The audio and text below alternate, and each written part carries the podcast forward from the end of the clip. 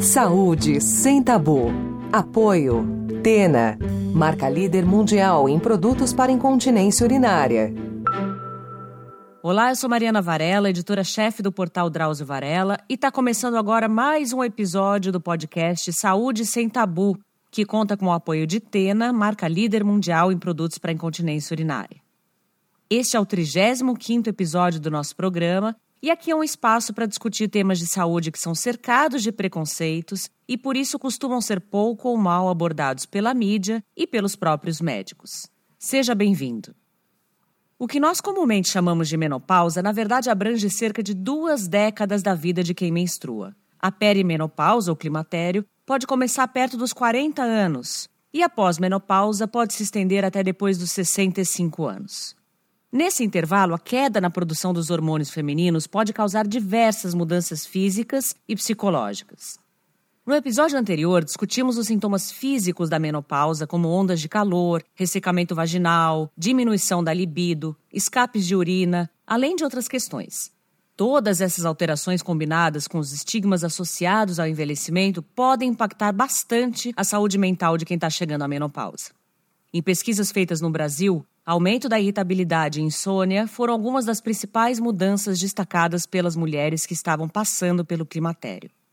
Conosco hoje está a doutora Ana Priscila Soggia, endocrinologista e especialista em climatério e menopausa, para falar um pouco mais sobre as questões psicológicas associadas à menopausa. Seja bem-vinda, doutora Ana Priscila. Obrigada, Mariana. É um prazer a gente falar desse assunto tão importante que é menopausa, climatério, e a gente associar com saúde mental. Então, hoje a gente né, relaciona muito com todos esses sintomas físicos que você abriu né, a nossa conversa, como fogachos, cansaço, alterações de saúde íntima, mas nem sempre a gente dá essa devida importância para a saúde mental e que é um dos principais fatores que alteram a qualidade de vida e a saúde das mulheres nessa fase. Eu queria começar exatamente desse ponto, doutora. Por exemplo, explicando para o nosso público qual que é a ligação, a relação né, entre a menopausa e a saúde mental, que muitas vezes a gente não fala disso mesmo, e quais os sintomas mentais mais comuns nesse período. Que os hormônios influenciam o nosso humor e comportamento, a gente já sabe disso, né? Se a gente for avaliar na nossa vida reprodutiva, quem nunca teve um choro bobo e depois no dia seguinte teve um ciclo menstrual? Então a gente sabe sim que esses hormônios eles interferem na produção dos nossos neurotransmissores. Então, na puberdade, a gente muitas vezes vai mudar o nosso humor, a gente vai ter muitas vezes mais impulsividade. Muitas mulheres têm uma tensão pré-menstrual mais intensa, justamente por essa variabilidade. Mais recentemente, inclusive, foi aprovada uma medicação para depressão pós-parto, justamente porque essa queda hormonal logo depois da gestação também influencia nesses neurotransmissores e o climatério menopausa não deixaria de ser igual. Então a gente tem essa mudança e os principais são justamente essa melancolia, essa tristeza, essa ansiedade, associada muitas vezes ou exacerbada, por exemplo, por alteração do sono. Quantas mulheres não passam a ter um sono mais superficial, se sentindo mais cansada e aí contribuindo para essa alteração de sentimento sentimentos, de emoções se exacerbar ainda mais. Um pouco parecido com o que a gente experimenta na TPM, né? Na tensão pré-menstrual também, né, doutora? Exato. E quando a gente vai falar de tensão pré-menstrual, Mari, não é a temática da nossa conversa hoje, mas é importante para as mulheres porque o climatério, muitas vezes ele é marcado por uma piora da tensão pré-menstrual.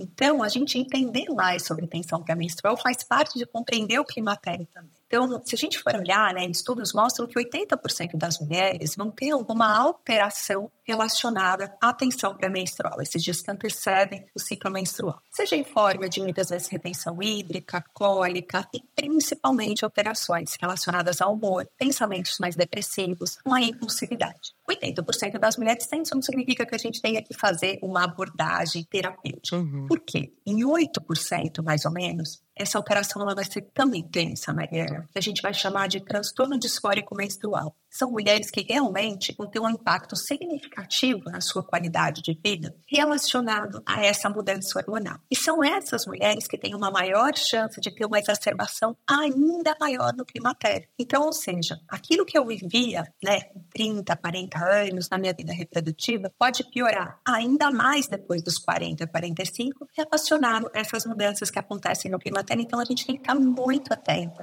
A gente entende que esses hormônios interferem sim na nossa saúde mental e que a gente precisa buscar um apoio para não ter essas consequências negativas na nossa rotina. E por que as alterações hormonais afetam tanto nossas emoções? A gente tem receptores hormonais no nosso corpo inteiro, Mariana. No nosso coração, no nosso osso, no nosso músculo e no nosso cérebro. Então a gente fala muito sobre a perda de massa óssea que acontece no climatério. Uhum. Puxa, a gente tem que da densitometria, tem que cuidar de osteopenia, osteoporose. É algo que é palpável. Eu tenho um exame mostrando esses números pra gente. A gente também tem receptores em todo o nosso cérebro. Então, a gente tem receptores na região frontal e por isso que muitas vezes a gente fica com alteração de memória, tem uma diminuição de foco, que é aquele nevoeiro mental. Por quê? Porque o estradiol ele é responsável para que essa área do pensamento funcione de maneira adequada. A gente também tem receptores de estradiol, que é o principal hormônio feminino, na área que controla o nosso sono. Por isso que muitas vezes o nosso sono fica superficial. Por isso que a gente começa a ter os calores, porque na verdade tem receptores na área que controla a nossa temperatura do corpo. E a gente também tem receptores na área que controla as nossas emoções. Então, quando esse estradiol cai, que é o que acontece nessa fase na vida da mulher, eu posso ter essa sensação de melancolia, de tristeza, de irritabilidade, que é o que muitas mulheres vivenciam. Os estudos mostram, Mariana, que em torno de 60 a 80% das mulheres vão ter queixas de saúde mentais em maior ou menor intensidade nessa fase de transição.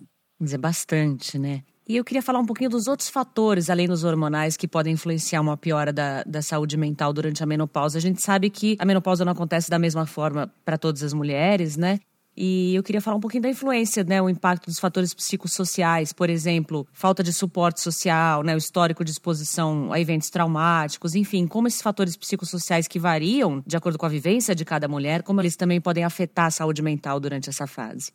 Exato, Marina. Na verdade, a mulher na menopausa é um todo. Ela é não só hormônio, ela é o corpo dela, é coração, é osso, mas também é todo o ambiente que ela está inserida. Uhum. E aí, quando a gente vai falar dessa fase de transição, muitas vezes os filhos estão saindo de casa, a gente se aposenta e deixa de trabalhar e fica às vezes no espaço vago. Às vezes a gente também está com menos energia, começa a ter alguns conflitos de relacionamento com os nossos parceiros. Às vezes tem uma perda na família, dos nossos pais, né, que traz um luto aquele nosso ambiente. Então, eu falo que é um momento de, de extrema vulnerabilidade, por quê? Porque a mulher ela já tem uma mudança orgânica uma mudança interna, que é essa mudança hormonal. E ainda esses eu sono, essas mudanças externas. São esses acontecimentos, né? Que muitas vezes a gente não se prepara, a gente não tem essas vezes bagagem, ou a gente nunca conversou sobre alguns assuntos, como envelhecimento, como luto. Eles batem na nossa porta, trazendo ainda mais mudança, mexendo com a gente e às vezes nos proporcionando mesmo uma alteração mais importante desse quadro de humor e de saúde mental. Agora, passar por essa fase, né, tendo pouca informação e sem espaço para discutir as mudanças que ocorrem, também pode ser prejudicial para a saúde mental. A gente está vendo, talvez pela primeira vez na história, né, é, mulheres que estão passando pela menopausa hoje, nos últimos anos, falando sobre esse tema mais abertamente, tanto publicamente como também no seu meio social, enfim. Como buscar apoio nesse momento? Eu falo que assim, é, o primeiro passo é sempre a conscientização. E eu acho que o momento mais importante, Mariana, é o climatério. Por quê? Quando a mulher está na menopausa e ela para de ter ciclos menstruais, ela já entendeu que tem alguma coisa acontecendo com o corpo dela. Então, mesmo que ela não entenda se tem relação dessas mudanças com o seu hormônio menopausa, ela sabe assim, puxa, eu tenho uma mudança física. Só que no climatério, não. No climatério, esses exames hormonais às vezes são normais. No climatério, as mulheres continuam com ciclos menstruais regulares. Então, ela não consegue entender o que está acontecendo com ela e muitas vezes ela se sente muito perdida. Então, o conceito climatério, a ideia sobre as mudanças que esses hormônios causam no corpo da mulher após os 40, ele é fundamental que seja trabalhado desde o começo de um acompanhamento médico, uhum. ginecológico, clínico, com médico de família. Poxa, mas Pri, eu tenho 30 anos, por que eu vou falar sobre isso? Uhum. Primeiro, porque não existe uma idade para acontecer. Algumas mulheres podem ter um climatério mais precoce, uma menopausa mais precoce. Segundo, que a sensação de a gente se sentir triste sem causa aparente e se sentir perdida porque a gente não sabe o que está acontecendo, mudando, mudando os nossos relacionamentos no trabalho, mudando os nossos relacionamentos familiares, é uma angústia muito grande que às vezes ela carrega sozinha, ela se sente muito só, uhum. sem ter com quem conversar partir do momento que eu tenho a conscientização que isso acontece, percebo essas mudanças e procuro esse apoio, eu estou muito mais apta a passar com mais leveza por essa fase. Então, o primeiro passo é justamente essa conscientização e essa rede de suporte. Seja familiar, seja com seu parceiro, seja com amigas, seja com grupos em mídias sociais, para que a gente aprenda mais e saiba lidar e trocar experiências.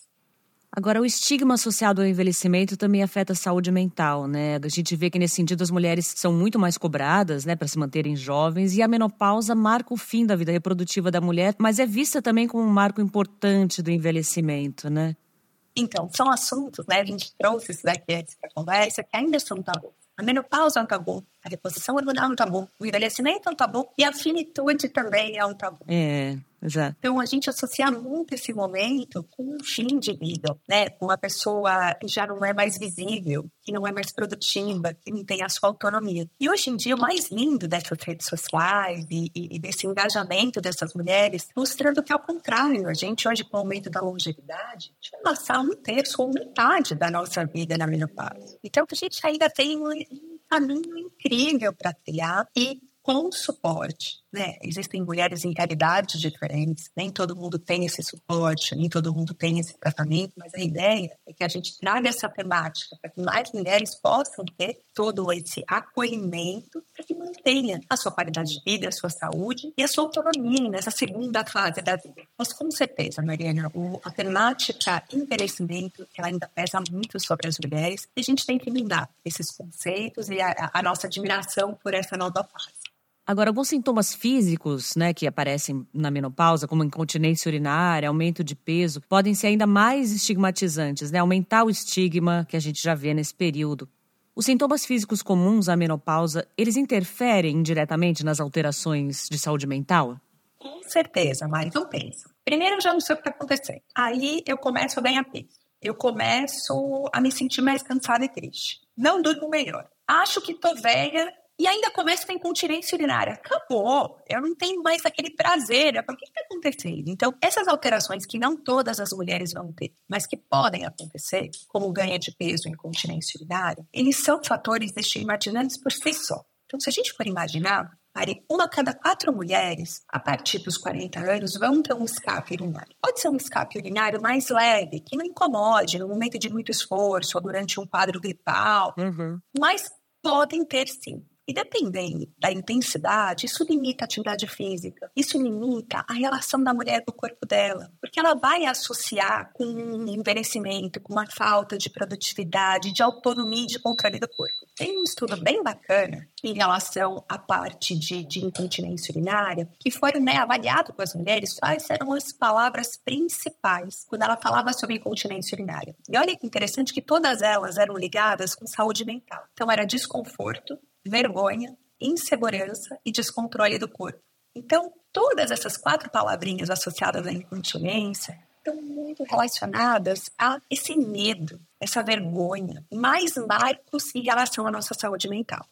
Isso acaba afetando, né, a nossa autoimagem, a vida sexual, inclusive, né? E, e, as mulheres não conversam com o seu médico, né, Lari? Exato. E aí eu acho que é isso. Se a gente for pensar que uma a cada quatro mulheres tem, e que 80% das mulheres nunca conversaram com o seu médico sobre incontinência, é. porque elas não acham importante, porque elas têm vergonha, porque elas não sabem das possibilidades de tratamento. Então, trazer essa temática para que ela se sinta mais confortável com o seu corpo e busque essa ajuda é muito importante.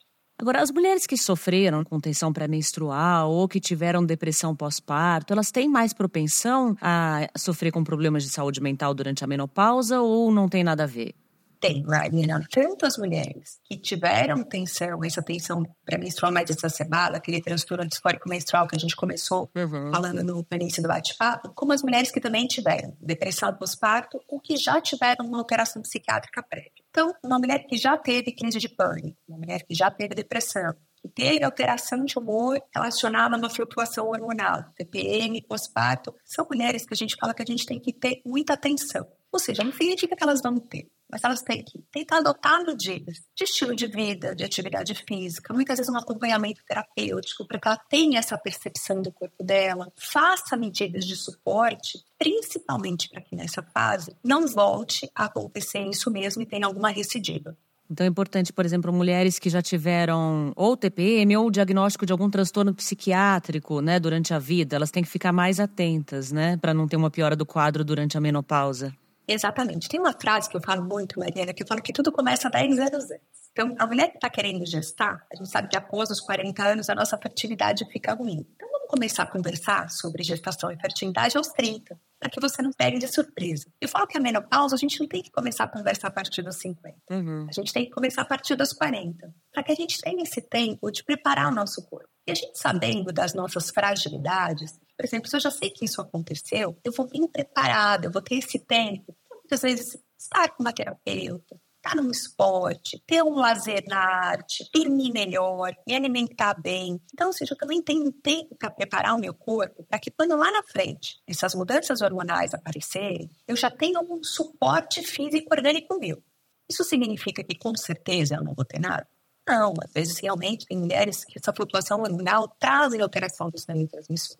Mas aí eu já vou estar olhando para o meu corpo eu já sei o que está acontecendo. Eu já sei como buscar esse suporte para não interferir na minha qualidade de vida. Eu acho que é isso, é a conscientização, é entender essa vulnerabilidade e a gente trabalhar dentro da nossa natureza. E como a gente pode reduzir a irritabilidade durante a menopausa? Porque às vezes as mulheres falam que ficaram muito irritadas, ansiosas, né? Esse é um sintoma bastante comum nessa fase. Dá para reduzir? Dá para a gente ajudar a reduzir essa irritabilidade, essa ansiedade?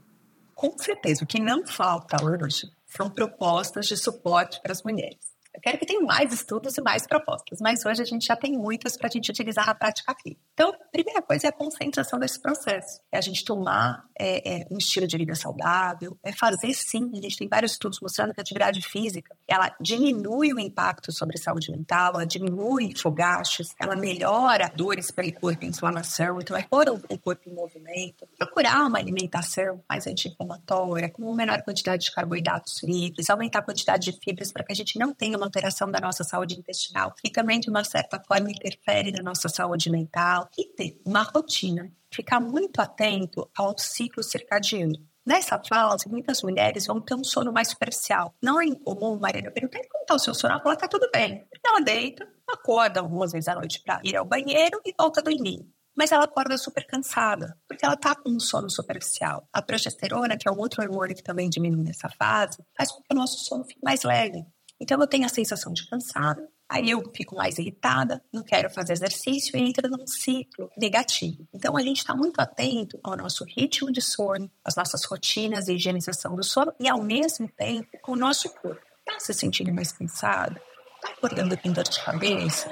Por favor, traga isso para o seu monge. De repente, não é que a gente tenha que cuidar com uma medicação, mas outras medidas podem ser necessárias de acordo com a sua queixa, para a gente conseguir manter essa saúde mental em dia, também com a ajuda dessa qualidade do sono. Esses grupos, né, um acompanhamento terapêutico, grupos de apoio e, quando necessário, medicação. Então, hoje, a gente tem alguns estudos, a gente acabou de falar da progesterona, Verena, que mostram que mulheres que estão no climatério, estamos falando da menopausa, mas que têm sintomas de piora do sono, irritabilidade, alteração mental e como sem fogachos. Nessa fase inicial do climatério, se a gente entrar com a progesterona sem o estradiol, a gente consegue melhorar sono, irritabilidade, saúde mental, porque é o que está acontecendo nesse momento. Que geralmente no começo a gente tem uma redação da progesterona. Uhum. Então, quantas novidades e estudos que a gente dá suporte para as mulheres nesse momento.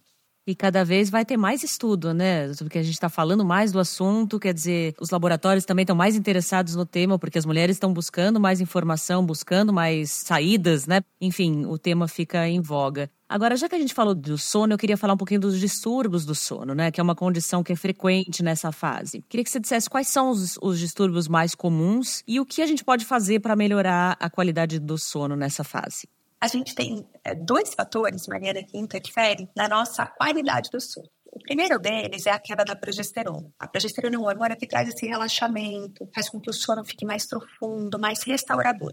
Com a queda da progesterona nessa fase, geralmente o sono da mulher ela vai ficar bem superficial. Ou ela vai acordar cansada, ou ela vai ter vários despertares durante a noite. Às vezes ela desperta e dorme, desperta e dorme. Ela tem um sono intercalado. Mas algumas mulheres às vezes despertam, eu falo que há duas, três horas da manhã. E aí elas demoram para conseguir voltar a dormir. Então elas ficam acordadas. E aí vão dormir, adormecer novamente, às vezes às cinco da manhã, às seis, uma hora antes de trabalhar, sentem extremamente cansadas. Então, o primeiro motivo é a queda da progesterona. E o segundo é a queda do estradiol. O estradiol ele também é um regulador do sono. E muitas mulheres acordam por causa dos fogachos. Então, elas vão ter vários fogachos ao longo da noite, fazem com que esse sono também não seja regular. A gente acaba não mantendo aquele ciclo de sono que a gente tem ao longo da noite e a gente não consegue ter essa restauração da energia e do nosso corpo e a longo prazo, levando a irritabilidade, fadiga, tristeza. Então, esses dois hormônios são muito importantes. E aí ele vai se manifestar justamente com esse quadro clínico. Eu demoro para dormir, ou eu duro, mas tenho um sono superficial,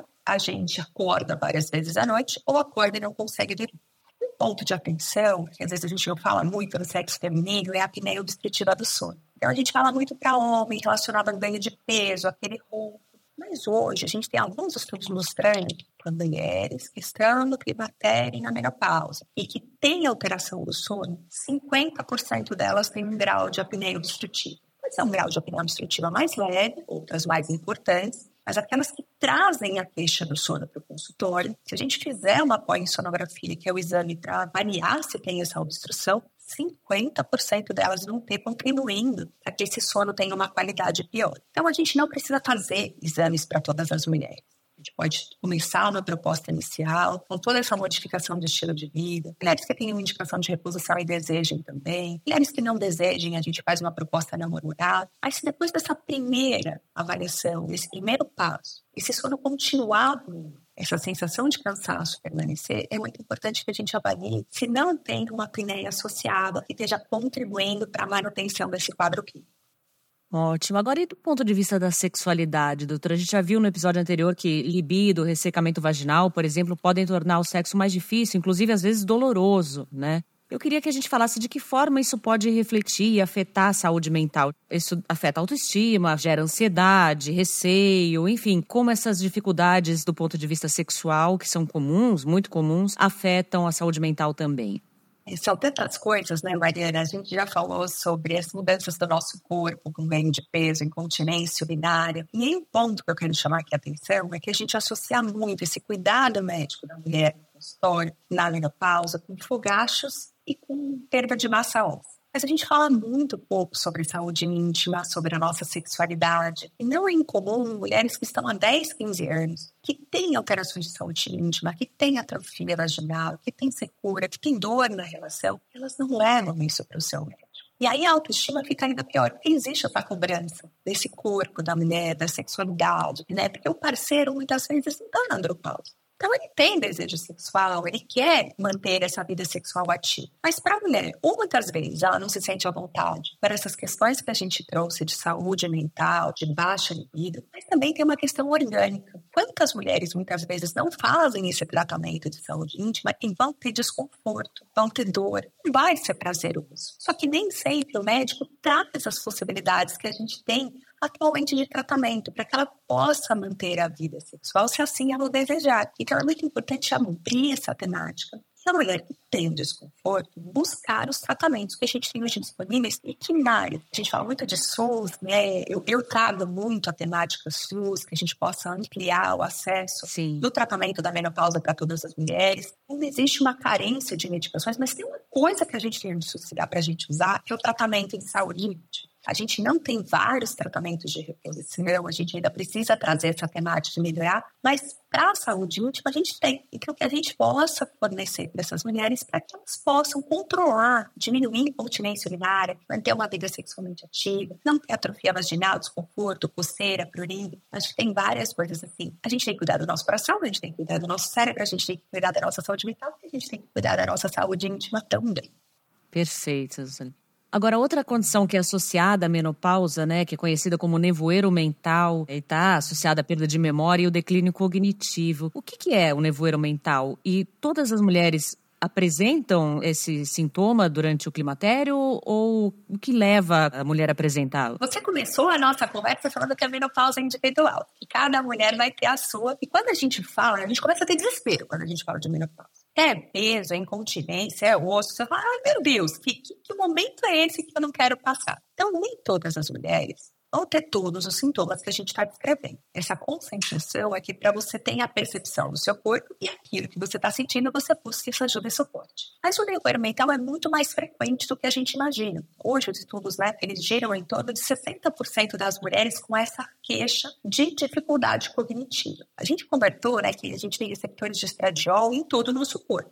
todo o nosso cérebro também. E tem uma área que é essa parte da atenção, do foco, do pensamento, dessa cognição. E a gente tem receptores de estradiol, sim, nessa região. Quando esse estradiol está mais baixo, às vezes essa nossa capacidade, a gente fala que mulher é multitarefa, faz tudo ao mesmo tempo, pensa em um, pensa em dois, já está fazendo isso, cuidando do filho, do trabalho. E a gente percebe que essa multitarefa começa a não funcionar tão bem. Então eu não consigo, às vezes, fazer várias atividades ao mesmo tempo. Às vezes eu tenho uma aprendizagem mais lenta. Antes eu conseguia escutar um podcast, ler um livro, e agora eu leio e não lembro o que eu acabei de ler. Às vezes eu tenho essa dificuldade de foco. Muitas vezes, também é importante a gente né, ressaltar que é essa velocidade de raciocínio. Então, às vezes, eu estou ali no quarto, no supermercado, por que, que eu vim pegar mesmo? Eu esqueço algumas palavras. Né? Palavras que vai falar, né? Muita mulher relata isso, que vai falar uma coisa e esquece uma palavra muito usada, comum, né? Exato. E aí, assim, o que eu falo mesmo? Essa palavra lá também, mas ela vem uma hora depois.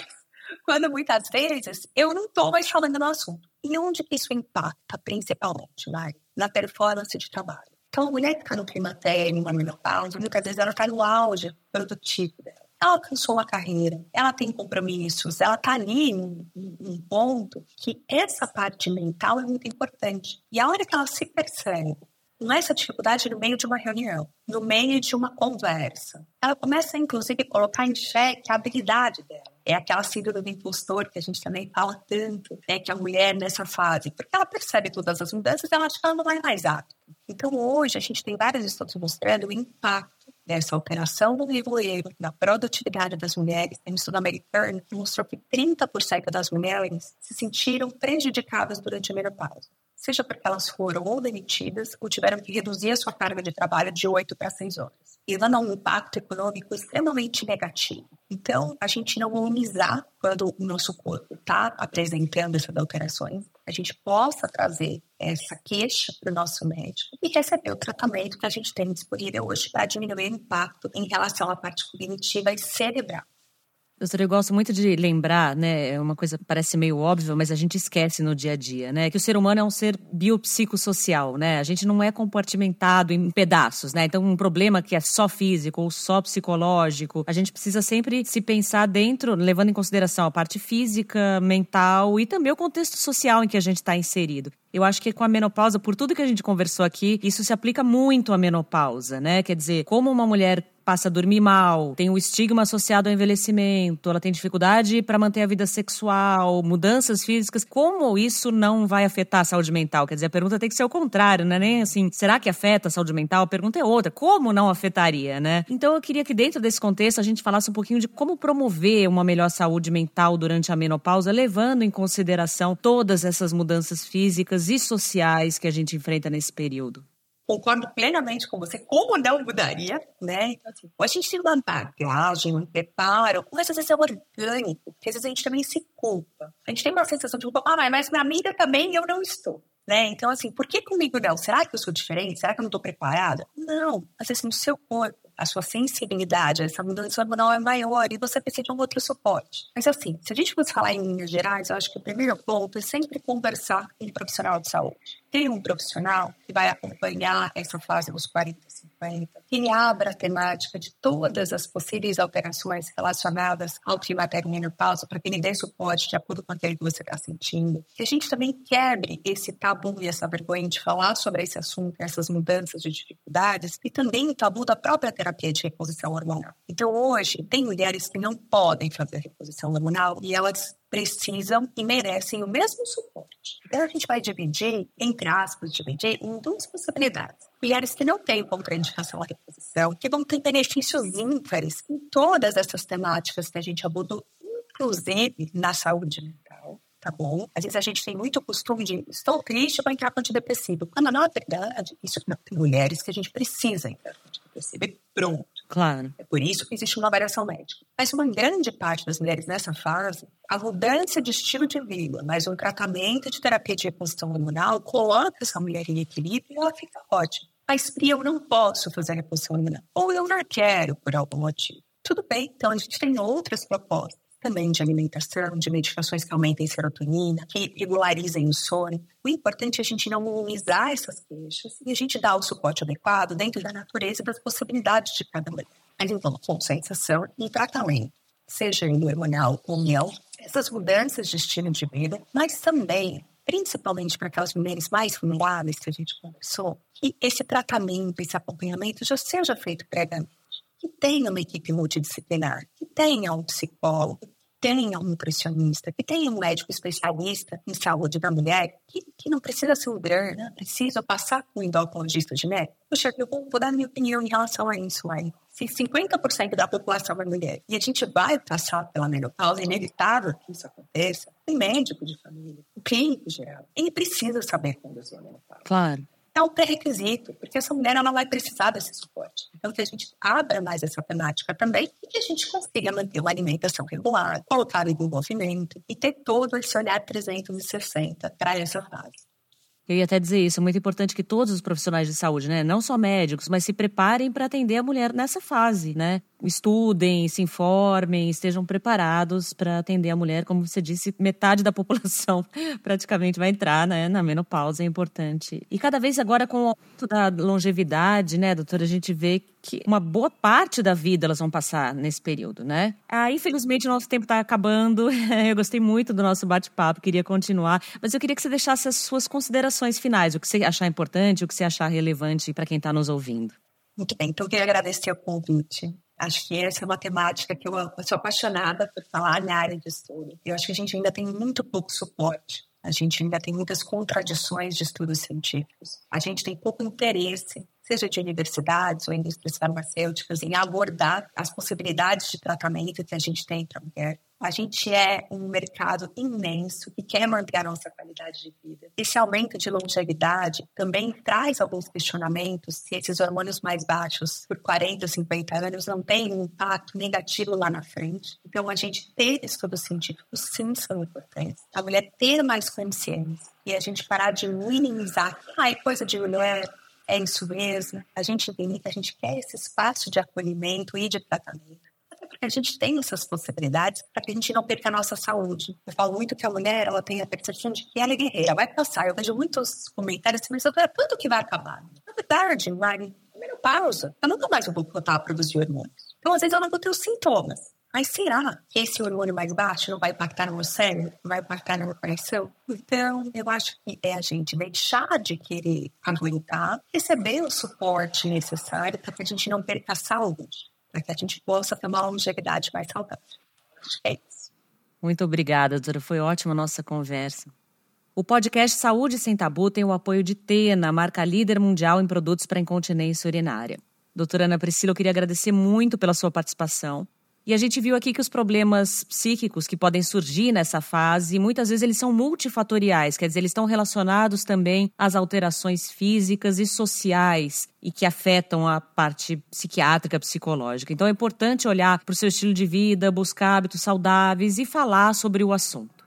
Se você ainda não ouviu, procure o episódio anterior em que a gente discutiu mais a fundo as mudanças que acontecem no corpo durante a menopausa. Se você que está nos ouvindo ainda não nos segue nas nossas redes, se inscreva no nosso canal do YouTube, Drauzio Varela, nos siga no Instagram, site Drauzio Varela, e no seu agregador de podcast favorito, Spotify, Deezer, Google Podcasts, Apple Podcasts. Assim você recebe notificações sempre que a gente tiver conteúdo novo e também pode mandar suas sugestões. Muito obrigada, cuidem-se e até a próxima. Você ouviu Saúde Sem Tabu. Apoio Tena, marca líder mundial em produtos para incontinência urinária.